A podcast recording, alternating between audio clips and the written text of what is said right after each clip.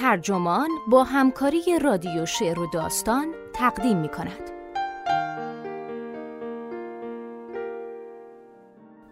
مخترع لایک دلتنگ دورانی است که اینترنت وجود نداشت.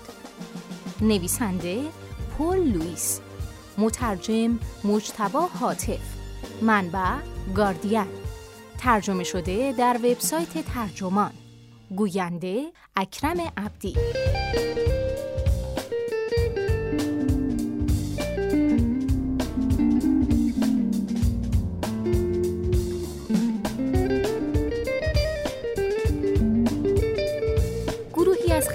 خلاقترین مهندسان سیلیکون ولی کسانی که لایک فیسبوک رو به وجود آوردن یا سیستم رفرش کردن توییتر رو با کشیدن انگشت به سمت پایین صفحه نمایش طراحی کردن امروز از اختراعات خودشون پشیمون شدن اونها می‌بینن محصولاتشون مثل قمار یا مواد مخدر روزانه میلیون ها انسان رو به رفتاری اعتیادگونه وامی داره.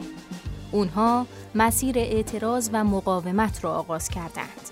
یعنی اطلاع رسانی درباره خطرات اعتیاد دیجیتال و کنارگیری شخصی از دنیای فناوری.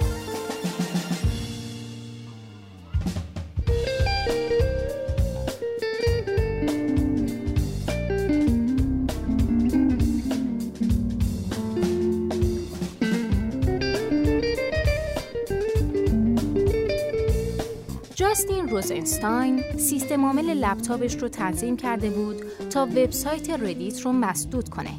خودش رو از اسنپ چت که میگه مثل هروئینه محروم کرده بود و محدودیت هایی برای استفاده از فیسبوک وضع کرده بود. اما انگار اینا کافی نبودن. در ماه اوت این مدیر فناوری 34 ساله اقدام سختگیرانه تری برای محدود کردن استفاده از رسانه های اجتماعی و سایر فناوری های اعتیادآور اتخاذ کرد. اون آیفون جدیدی خرید و از دستیارش خواست روی اون یه برنامه کنترل کودک برای جلوگیری از دانلود اپلیکیشن نصب کنه. اون به جاذبه خاص لایک های فیسبوک کاملا واقف بود. لایک هایی که در توصیفشون میگه ding های روشن لذت کاذب. لایک هایی که ممکنه به همون اندازه که اغوا کننده اند پوچ باشن. روزنستاین حتما فراموش نکرده اون مهندسی که در فیسبوک دکمه لایک رو اختراع کرد خودش بوده. روزنستاین بعد از یک دهه شب بیداری های طولانی و کدنویسی برای نمونه اولیه چیزی که اون زمان دکمه حیرت آور می نامیدن، حالا به گروه کوچیک اما در حال رشد مخالفان سیلیکون ولی پیوسته که از ظهور پدیده اقتصاد توجه شاکیان. یعنی اینترنتی که حول تقاضاهای اقتصادی تبلیغاتی شکل گرفته. این مخالفان به ندرت از بنیانگذاران یا مدیران ارشد اجرایی هستند. یعنی کسایی که انگیزه کمی دارن برای دور شدن از این شعار که شرکتشون داره دنیا رو به جای بهتری تبدیل می‌کنه. قالب این افراد معمولاً یکی دو پله پایینتر در شرکت ها کار کردن. طراحان و مهندسان و مدیران تولید که مثل روزنستاین چند سال پیش آجرهای دنیای دیجیتال رو روی هم گذاشتن. دنیایی که حالا سعی می‌کنن خودشون رو از قید اون رها کنن. روزنستاین میگه بسیار رایجه که انسانها چیزهایی رو با حسن نیت توسعه میدن. اما اون چیزها برای انسانها پیامدهایی منفی و ناخواسته به بار میاره. به نظر می‌رسه دغدغه اصلی روزنستاین که زمانی به خلق GChat در گوگل کمک کرد و حالا شرکتی رو در سان فرانسیسکو اداره می‌کنه تأثیرهای روانشناختیه که پژوهش‌ها در افرادی نشون میدن که روزانه گوشی خودشون رو 2617 بار لمس می‌کنن یا روش انگشت می‌کشن یا ضربه می‌زنن. نگرانی فزاینده اینه که فناوری علاوه بر معتاد کردن کاربران به پدیده توجه جزئی مداوم دامن می‌زنه. توانایی تمرکز انسانها رو محدود می‌کنه و احتمالاً آیکیو رو پایین میاره. اخیرا یکی از مطالعات نشون داده که صرف حضور گوشی های هوشمند به ظرفیت شناختی آسیب می‌زنه حتی وقتی که دستگاه خاموشه. روزنستاین میگه همه همیشه حواس پرت شدن. اما این نگرانی ها در مقایسه با تأثیر مخربی که در نظام سیاسی مشاهده می کنیم ناچیزن. تأثیری که برخی از همتایان روزنستاین بر این باورن که میشه به گسترش رسانه های اجتماعی و نیروی محرکه اون یعنی بازار مبتنی بر توجه نسبت داد. اونها با برقراری رابطه مستقیم بین اعتیاد به رسانه های اجتماعی و زلزله های سیاسی مثل برگزیت و ظهور پدیده دونالد ترامپ ادعا می‌کنن که نیروهای دیجیتال نظام سیاسی رو کاملا سرنگون کردن و اگه لجام گسیخته رهاشن حتی می‌تونن دموکراسی کنونی ما رو منسوخ کنن.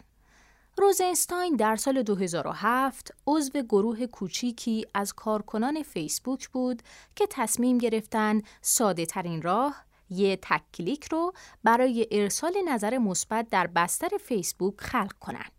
اون میگه قابلیت لایک در فیسبوک به موفقیت چشمگیری دست پیدا کرد.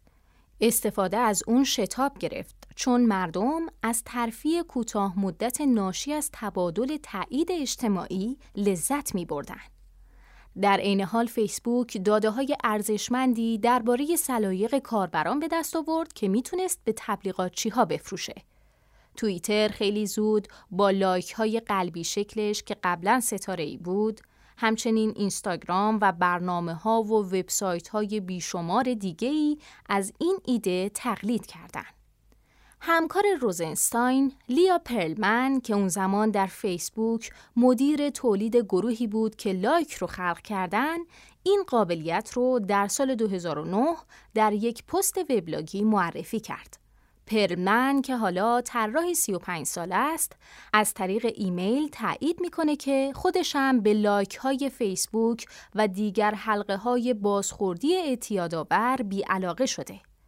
او افزونه روی مرورگرش نصب کرده که فیدهای خبری فیسبوک رو مسدود می‌کنه و یک مدیر رسانه اجتماعی برای چک کردن صفحه فیسبوکش استخدام کرده. روزنستاین میگه به نظرم یکی از دلایل اهمیت ویژه بحث امروز ما درباره این موضوع شاید این باشه که ما آخرین نسلی باشیم که می‌تونه زندگی گذشته رو به یاد بیاره.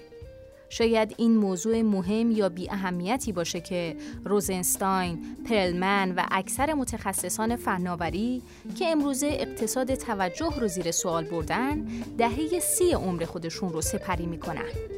اونها آخرین نسلی هستند که می‌تونه دنیایی رو به یاد بیاره که در اون تلفن‌ها به پریز دیوار وصل می جالب اینجاست که خیلی از این متخصصان جوان فناوری کم کم محصولات خودشون رو کنار می‌ذارن و فرزندانشون رو به مدارس نقطه سیلیکون ولی میفرستن که در آنها استفاده از آیفون، آیپد و حتی لپتاپ ممنوعه.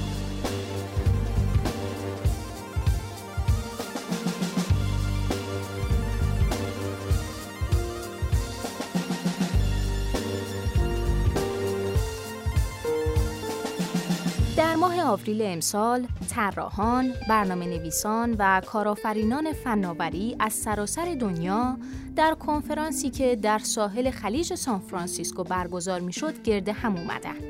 هر کدوم از اونا تا 1700 دلار خرج کرده بودند تا در دوره‌ای که مدیر کنفرانس نیر آیال ترتیب داده بود شرکت کنند و یاد بگیرن چطور مردم رو به استفاده اعتیادگونه از محصولاتشون سوق بدن.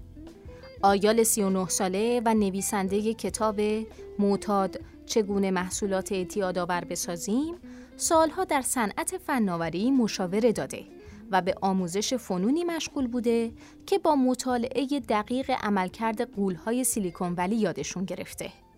آیال در این کتاب می نویسه فناوری های مورد استفاده ما اگه نگیم اعتیاد کامل به نوعی وسواس بدل شدن. انگیزه ناگهانی ما رو به چک کردن پیام اعلان میکشونه. کششی ما رو وادار می‌کنه فقط برای چند دقیقه به یوتیوب، فیسبوک یا توییتر سر بزنیم. اما یک ساعت بعد به خودمون میایم و خودمون رو در حال لمس کردن و ضربه زدن می‌بینیم. اون معتقده که هیچ کدوم از اینا اتفاقی نیست. این دقیقا همون چیزیه که طراحان در نظر داشتن. اون به تشریح ترفندهای روانشناختی ماهرانه‌ای می‌پردازه که میشه برای عادتسازی در افراد از اونا استفاده کرد. ترفندهایی مثل تغییر جایزه برای ایجاد هوس یا بهرهگیری از هیجانات منفی که می‌تونن به صورت محرک عمل کنن. آیال میگه خستگی، تنهایی، ناکامی، سردرگمی و دودلی حسهایی هستند که اغلب نوعی رنجش و درد خفیف ایجاد می کنن و فرد رو برای فرونشاندن احساس منفی به کنشی آنی و بیفک وامی دارن. حاضران در اجلاس عادت 2017 باید از اظهارات آیال شگفت زده شده باشند وقتی که اعلام کرد موضوع سخنرانی اصلی امسال اندکی متفاوته. اون می‌خواست درباره این نگرانی روزافزون صحبت کنه که کنترل با استفاده از فناوری موزر یا غیر اخلاقیه. اون به مخاطبان خودش گفت باید مواظب باشن که از طراحی اقناعی سوء استفاده نکنن و به هیته اجبار وارد نشن. اما اون از تکنیک هایی دفاع کرد که آموزش میده و حرف کسایی رو که اعتیاد به فناوری رو با مواد مخدر مقایسه می‌کنن نادیده گرفت.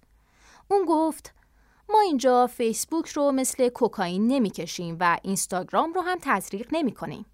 اون تصویر قفسه ای پر از نانقندی رو نشون داد و گفت همونطور که نباید شیرینی پز رو به خاطر پخت این شیرینی های خوشمزه سرزنش کنیم، نمی‌تونیم سازندگان فناوری رو به این دلیل ملامت کنیم که محصولاتشون رو اونقدر خوب ساختن که به مصرف اونها تمایل پیدا می‌کنیم. البته که کار شرکت های فناوری همینه و صادقانه می‌پرسم آیا می‌خوایم طور دیگه ای باشه؟ آیال سخنرانیش رو بیکنایه با چند ترفند شخصی برای مقاومت در برابر جاذبه فریبنده فناوری تموم کرد. اون به مخاطبانش گفت که در مرورگر کروم از افسونه به نام DF یوتیوب استفاده می‌کنه که خیلی از محرک های خارجی رو پاکسازی می‌کنه. همون محرک هایی که در کتابش مطرح کرده. اون همچنین برنامه Pocket Points رو توصیه می‌کنه که وقتی نیاز به تمرکز دارید در صورت دوری از گوشی به شما جایزه میده. آیال در پایان سخنرانی از تلاشهاش برای محافظت از خونوادش گفت. اون تو خونهش یه زمان سنج به روتر اینترنت وصل کرده که دسترسی به اینترنت رو هر روز در زمان معینی قطع می‌کنه. اون میگه هدف از این ایده اینه که به یاد داشته باشیم که ما بی قدرت نیستیم و کنترل اوضاع رو در دست داریم.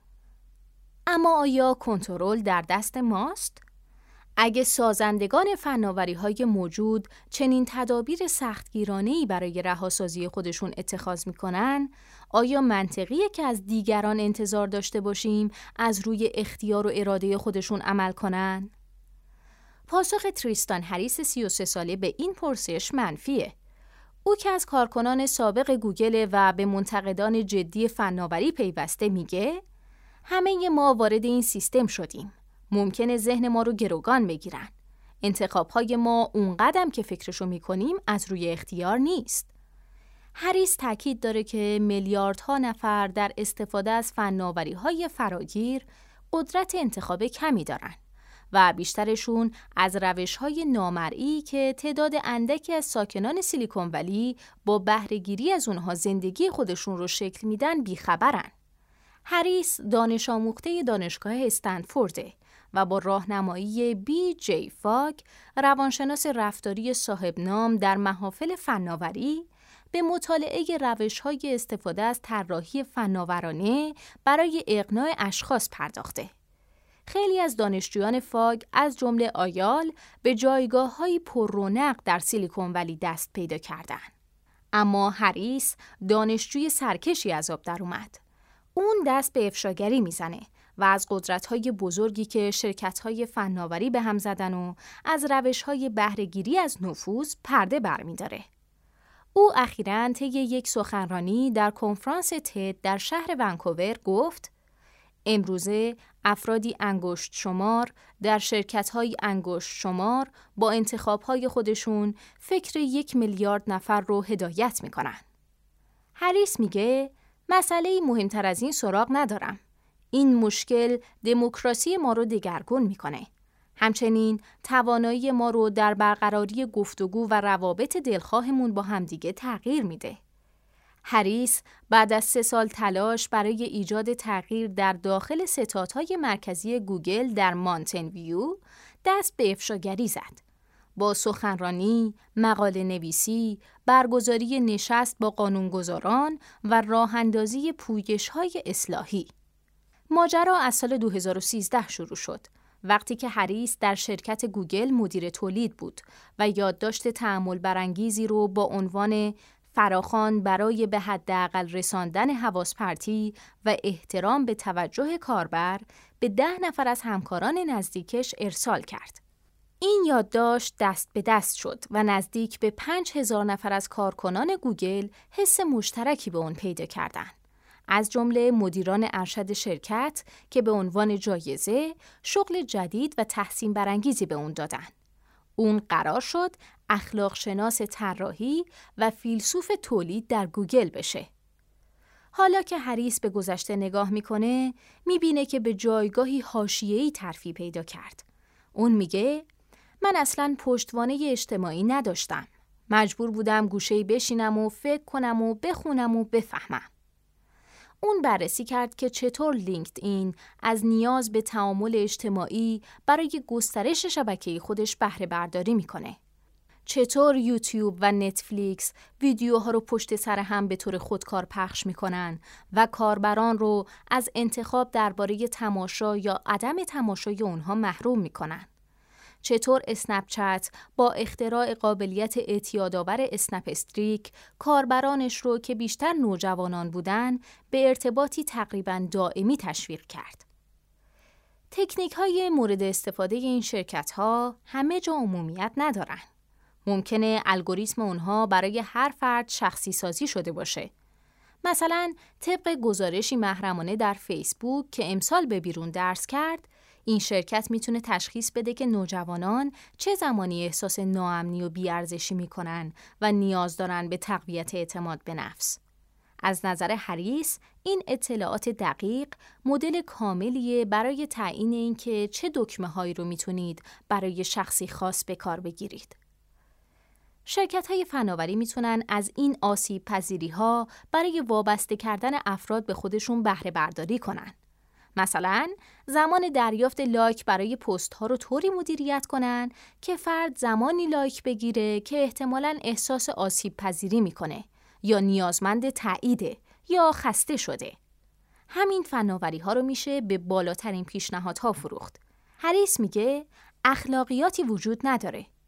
ممکنه مشتری های ترغیب فیسبوک یک شرکت خودروسازی باشه که می‌خواد آگهی های تبلیغاتیش رو برای مصرف کنندگان مختلفی شخصی سازی کنه که قصد دارن خودروی جدید بخرن. یا سازمانی که پایگاهش در مسکو قرار داره و می‌خواد انتخاب رای دهندگان بخشی از ایالت ویسکانسین آمریکا رو تغییر بده. هریس معتقد شرکت های فناوری هرگز محصولات خودشون رو به عمد اعتیادآور طراحی نمی کنن. بلکه طرحهای اونها پاسخی به محرک های اقتصاد مبتنی بر تبلیغات و آزمایش تکنیک هایی برای جلب توجه افراد. در این راه حتی ممکنه برخی طرحهای فوق‌العاده کارآمد به صورت تصادفی به دست بیان. یکی از دوستان هریس در فیسبوک به اون گفت که طراحان در ابتدا تصمیم داشتن آیکون اعلام رو که درباره اتفاقات جدید مثل درخواست دوستی یا لایک هشدار میده به رنگ آبی طراحی کنن. این رنگ با سبک فیسبوک همخونی داره و ماهرانه و بیزرر به نظر می رسید. اما هریس میگه هیچ کس از اون استفاده نکرد ولی وقتی رنگ آیکون قرمز شد همه از اون استفاده کردن. حالا اون آیکون قرمز همه جا رو فرا گرفته. وقتی کاربران به گوشی هوشمند خودشون نگاه میندازن، دهها یا صدها بار در روز با نقطه های کوچیک قرمز رنگی در کنار اپلیکیشن های خودشون مواجه میشن. نقطه هایی که دلشون می‌خواد لمس بشن. حریس میگه قرمز رنگی محرکه. به همین دلیل برای علامت هشدار به کار میره. او توضیح میده که اقوا کننده ترین طراحی ها از همون آسیب پذیری های روانشناختی بهره می‌گیره که باعث جذابیت فوق‌العاده قمار میشه یعنی پاداش های متغیر. وقتی روی برنامه های ضربه می‌زنیم که آیکون قرمز رنگ دارن نمی‌دونیم که آیا با یک ایمیل جالب مواجه میشیم یا سیل لایک ها یا اصلا چیزی نخواهیم دید همین احتمال ناامیدیه که اونو اینطور جذاب می‌کنه همین توضیح میده که چطور مکانیزم رفرش کردن با کشیدن صفحه به سمت پایین به سرعت یکی از اعتیادآورترین و فراگیرترین قابلیت های طراحی در فناوری مدرن شد. هریس میگه هر بار که انگشتتون رو روی صفحه به سمت پایین می‌کشید گوشی مثل دستگاه قمار عمل می‌کنه. نمی‌دونید چه چیزی در انتظار شماست. گاهی یک عکس زیبا و گاهی هم فقط یک آگهی تبلیغاتی.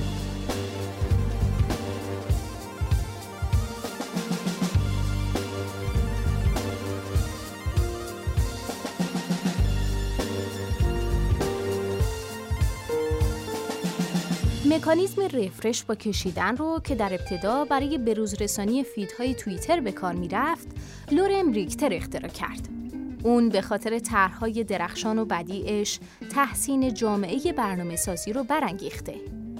بریکتر که حالا 32 سال است میگه هرگز قصد نداشته این قابلیت رو اعتیادآور طراحی کنه اما شباهت اون به دستگاه قمار رو انکار نمی‌کنه. او در این مورد میگه صد درصد موافقم الان دو تا بچه دارم و هر لحظه احساس پشیمونی می‌کنم از اینکه به اونها بیتوجه شدم چون گوشی هوشمندم منو غرق خودش کرده. ریکتر این قابلیت رو در سال 2009 برای برنامه نوپای خودش توییتی خلق کرد و دلیل اصلی کارش این بود که نتونست جای مناسبی برای تعبیه دکمه رفرش روی برنامه پیدا کنه. در اون زمان نگه داشتن و کشیدن فید برای بروز رسانی چیزی نبود جز یک اصلاح جزئی جالب و هوشمندانه. سال بعد توییتی به تملک شرکت توییتر درآمد و قابلیت رفرش با کشیدن صفحه وارد نرم افزار توییتر شد. از اون زمان تا حالا این طراحی یکی از پرکاربردترین قابلیت ها در اپلیکیشن ها شده. عمل کشیدن صفحه دیگه واسه میلیون ها نفر مثل خاروندن بدن واکنشی غریزیه. بریکتر از طول عمر این قابلیت در شگفته. اون میگه در دوران فناوری پوش نوتیفیکیشن که برنامه ها می‌تونن محتوای خودشون رو به صورت خودکار و بدون اشاره کاربر به روز رسانی کنن این قابلیت می‌تونست به آسانی کنار گذاشته بشه. اما ظاهرا کارکردی روانشناختی پیدا کرده. به هر حال اگه قماربازا نمی‌تونستن اهرم رو خودشون بکشن، دستگاه های قمار کمتر اعتیاد آور می. بریکتر در مقایسه دیگه این قابلیت رو به دکمه بستن در در آسانسورهایی تشبیه می‌کنه که درشون به طور خودکار بسته میشه. مردم فقط دوست دارن اون دکمه رو فشار بدن. بریکتر که کار طراحی رو از اولویت خارج کرده و به ساخت خونه در ایالت نیوجرسی مشغول شده، میراث خودش رو زیر سوال می‌بره.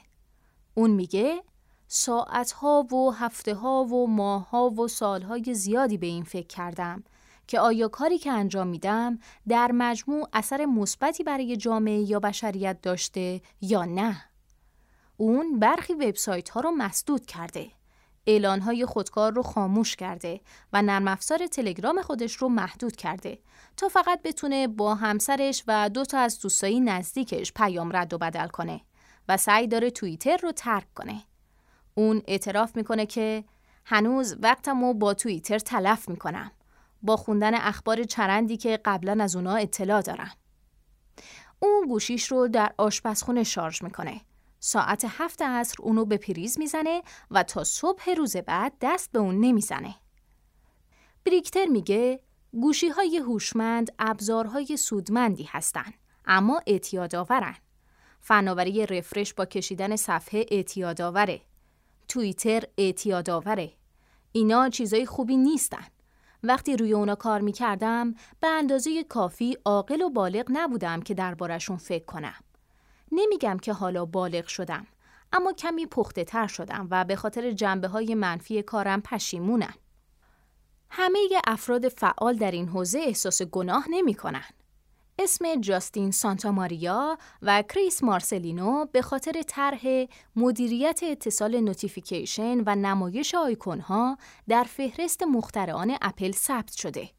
هر دوی اونها وقتی برای کار روی آیفون به استخدام شرکت اپل در اومدن، اوایل دهه 20 عمر خودشون رو سپری می‌کردن. این دو مهندس در پشت صحنه مشغول آماده سازی فناوری notification push بودند که در سال 2009 معرفی شد تا به روز رسانی ها و هشدارهای بلادرنگ رو در دسترس صدها هزار توسعه دهنده برنامه قرار بده. این فناوری تغییری انقلابی بود که زیرساخت تجربیات بسیاری رو فراهم کرد که حالا بخشی از زندگی روزمره مردم شده.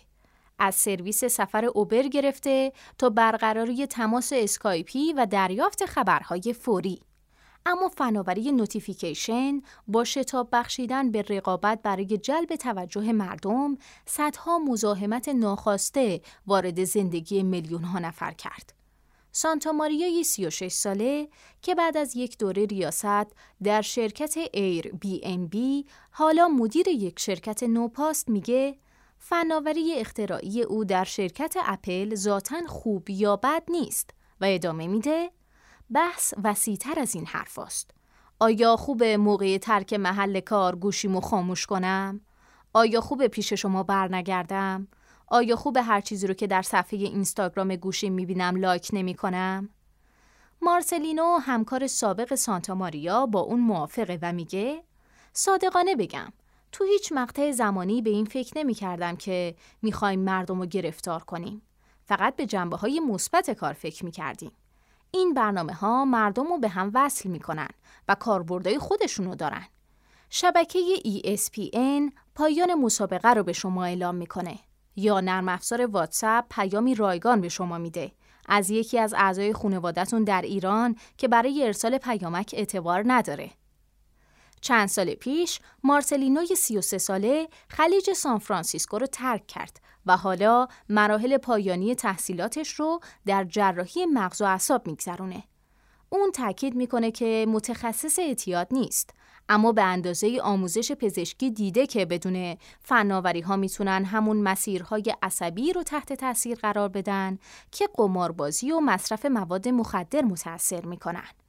مارسلینو میگه اینا همون مدارایی که مردم رو به جستجوی غذا، آسایش، گرما و رابطه جنسی وامیذارن. اون میگه این رفتار مبتنی بر پاداشه که مسیرهای دوپامین مغز رو فعال می‌کنه. اون گاهی متوجه میشه که در حال کلیک کردن روی آیکونهای قرمز اپلیکیشنه تا اونها رو از صفحه دور کنه. اما در اصول اخلاقی بهرهگیری از آسیبهای روانشناختی افراد دچار تضادهاییه. اون میگه اینکه بخواید مردم رو دوباره به پای محصول خودتون بکشونید ذاتا بد نیست. این یعنی سرمایه داری. شاید هم مشکل همین باشه.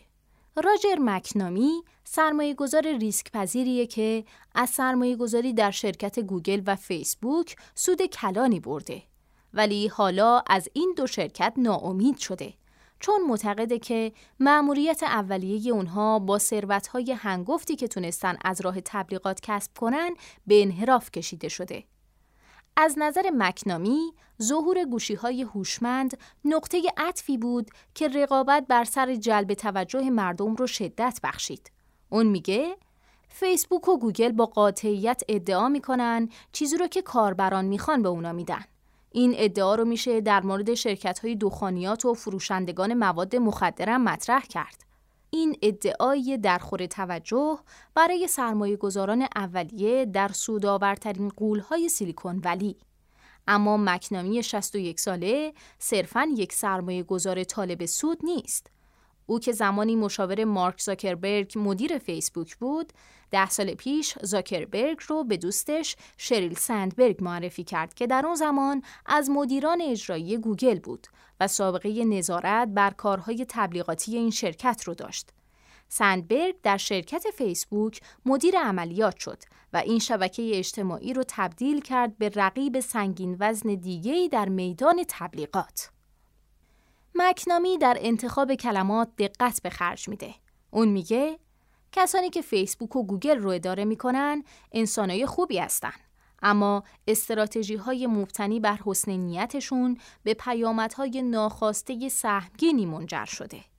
مشکل اینه که این شرکت ها برای برطرف کردن آسیبا هیچ کاری نمی‌تونن بکنن جز اینکه مدلای فعلی تبلیغات خودشون رو کنار بذارن.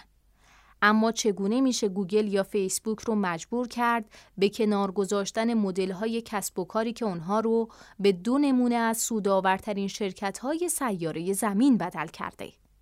مکنامی معتقد شرکت هایی که در اون سرمایه گذاری کرده باید از مقرراتی قویتر از جمله قوانین ضد انحصار تبعیت کنند. در واشنگتن تمایل به مهار سیلیکون ولی روز به روز در هر دو جناح افزایش پیدا می‌کنه. ولی مکنامی نگران اینه که قولهایی که به بزرگ شدنشون کمک کرده ممکنه اونقدر بزرگ شده باشن که دیگه نشه کوچیکشون کرد.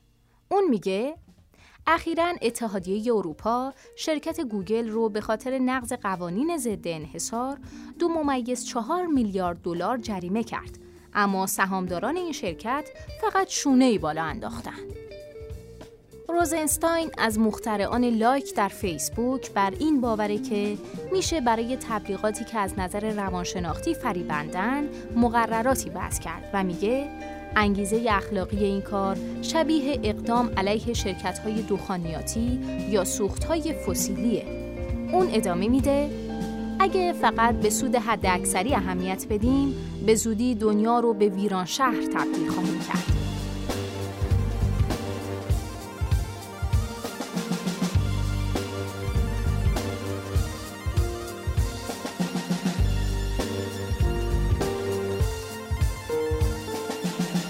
باور جیمز ویلیامز وقوع ویران شهر بعید نیست. او استراتژیست سابق گوگله که برای تبلیغات مبتنی بر جستجوی این شرکت سیستم متریک ساخت و از نزدیک شاهد صنعتی بوده که اون رو بزرگترین، الگومندترین و متمرکزترین شکل کنترل توجه در تاریخ بشر توصیف می‌کنه. ویلیامز که 35 سال است، سال گذشته از شرکت گوگل بیرون اومد و حالا در آستانه گرفتن درجه دکترا از دانشگاه آکسفورد در اخلاق طراحی اقناعیه. او در این راه به این پرسش رسیده که آیا دموکراسی می‌تونه اصر فناوری نوین رو به سلامت پشت سر بگذاره؟ ویلیامز میگه بیداریش به چند سال پیش برمیگرده. وقتی که متوجه شد فناوری محاصرش کرده و مانع تمرکز اون بر روی کارهای دلخواهش میشه. در اثر نوعی تشخیص فردی و وجودی بود که از خودم پرسیدم چه اتفاقی میافته؟ آیا قرار نبود فناوری کاملا برعکس این وضع عمل کنه؟ این ناراحتی وقتی شدیدتر شد که ویلیامز نگاهش به یکی از داشبوردهای گوگل افتاد. داشبورد گوگل همون ویترین رنگارنگیه که نشون میده این شرکت چقدر از توجه مردم رو به نفع تبلیغ کنندگان مصادره کرده. او به یاد میاره و میگه پی بردم که واقعا یک میلیون نفر رو کم و بیش به کارهایی سوق داده یا ترغیب کردیم که در وضعیت عادی اون کارا رو انجام نمی‌دادن. اون تحقیقات مستقل و چند ساله ای رو شروع کرد و در بیشتر این مدت به صورت پاره وقت در گوگل مشغول به کار بود. ویلیامز حدود 18 ماه بعد یادداشت هریس رو در مورد گوگل دید.